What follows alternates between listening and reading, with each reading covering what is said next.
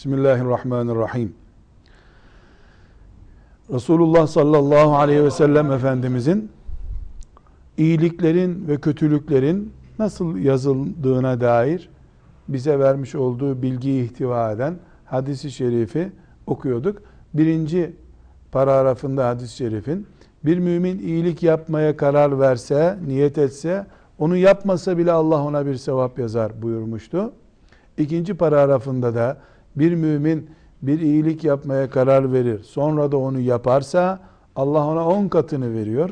Sevap olarak on sevap veriyor. Veya 700'e kadar bu sevabı yükseltiyor. Veya kulun ihlasından, heyecanından dolayı 700 rakamını da kaldırıyor Allahu Teala. Kat kat kendi lütfundan dilediği kadar kuluna sevap verebiliyor buyurmuştu sallallahu aleyhi ve sellem Efendimiz.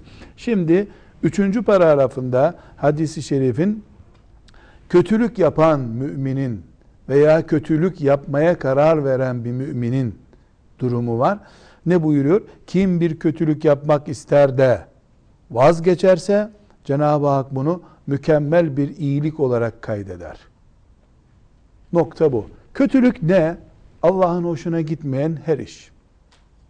Aslında kulların da çirkin görmesi gereken Allahu Teala'nın da yasakladığı iş. Bu kötülük. İyilik. Bir iyilikler var. Hasenat var. Bir kötülükler var.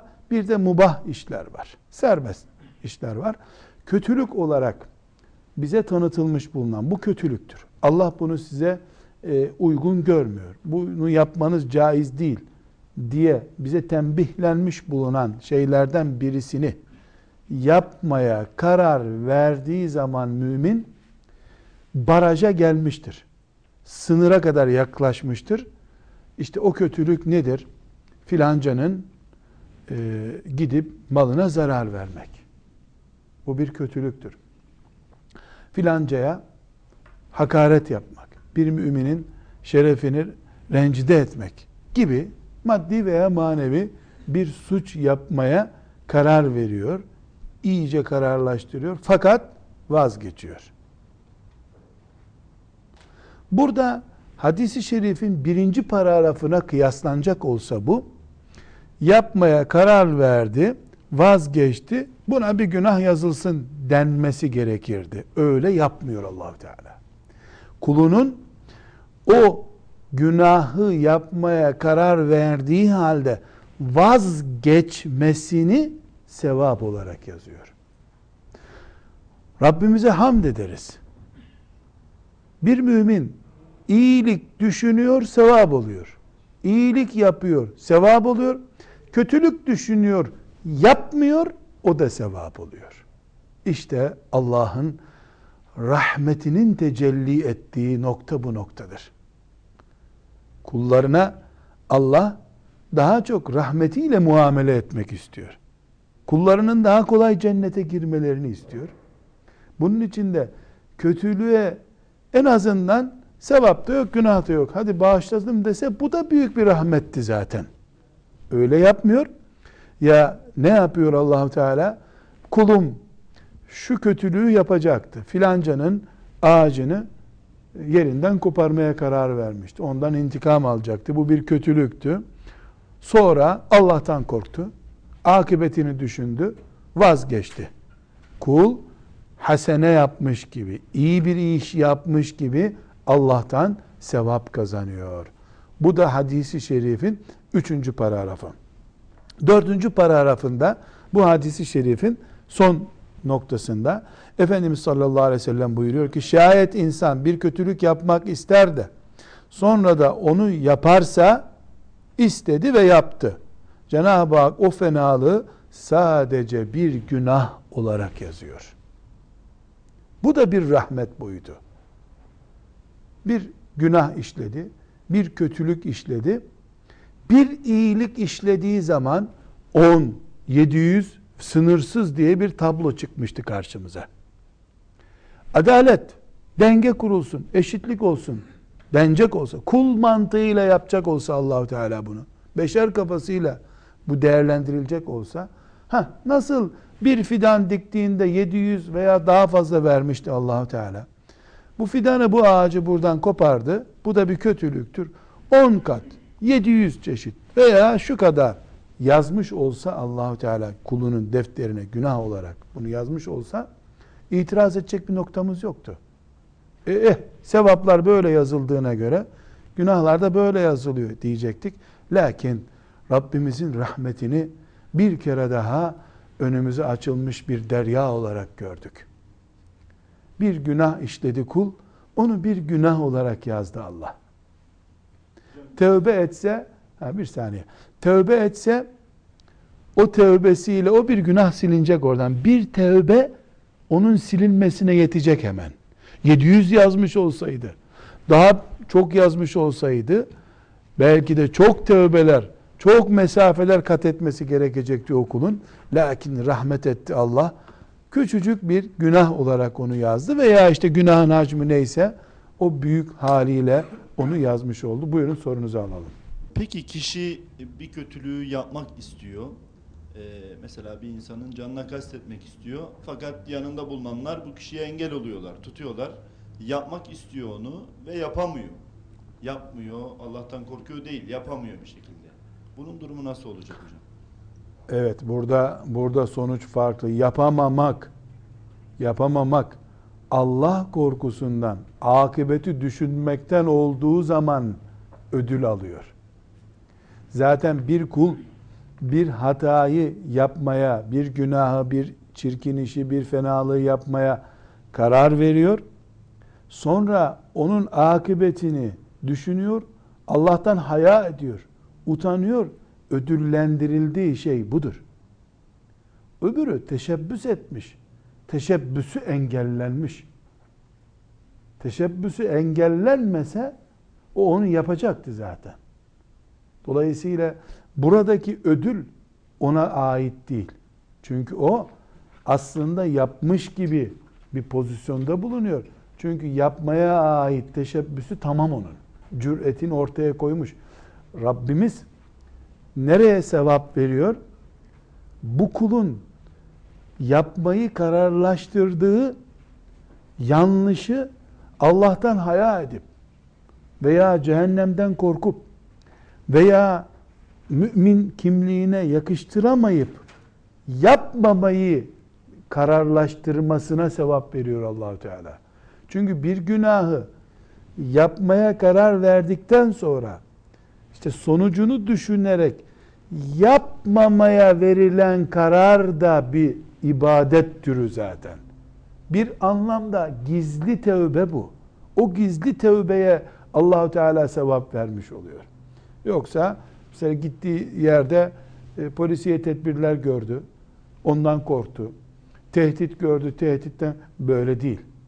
Bu kalpteki Allah korkusu, Allah'tan haya veya mümin kimliğinden haya etmekten dolayı bırakacak olursa söz konusu olan sevaplar ona vaat edilmiş olur. Bir de siz soru soracaktınız herhalde.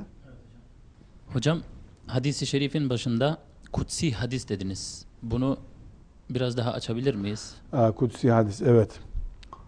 Bismillahirrahmanirrahim. Allahu Teala'nın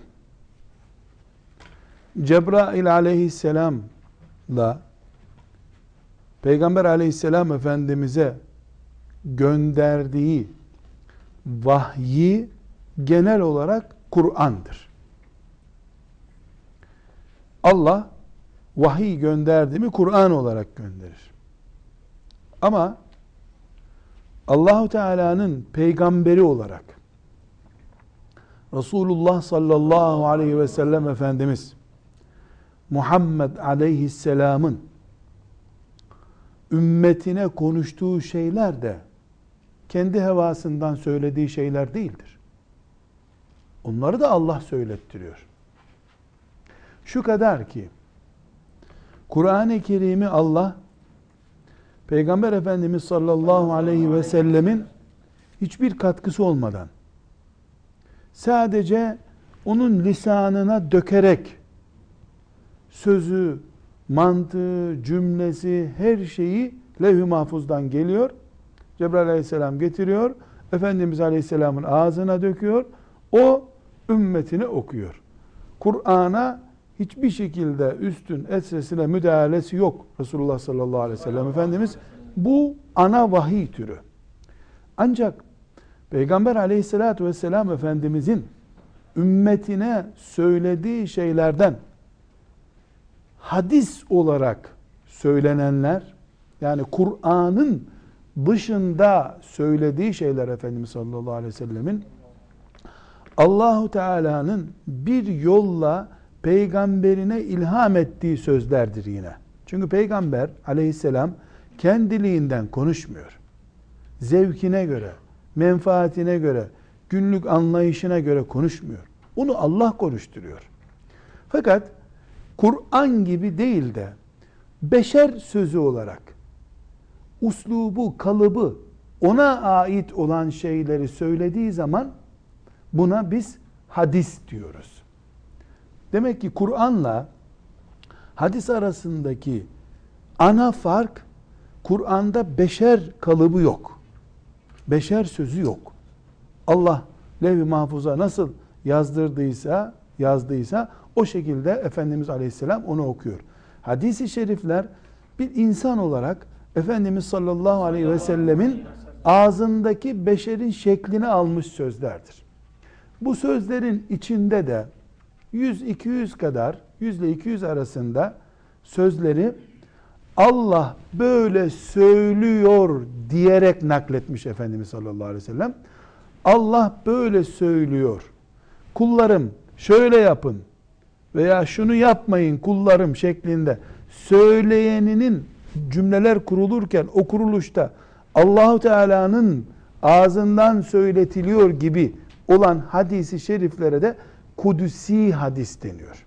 Ama onlar da hadis. Onların da kaynağı Kur'an-ı Kerim değil. Onların kaynağı da hadisi şerifler nerede bulunuyorsa onlar da orada bulunuyor. Mesela bugün okuduğumuz bu hadisi şerifin kaynağı Bukhari ve Müslim. Ama kutsi bir hadis-i şerif. Kutsi hadis-i şerif ne demek?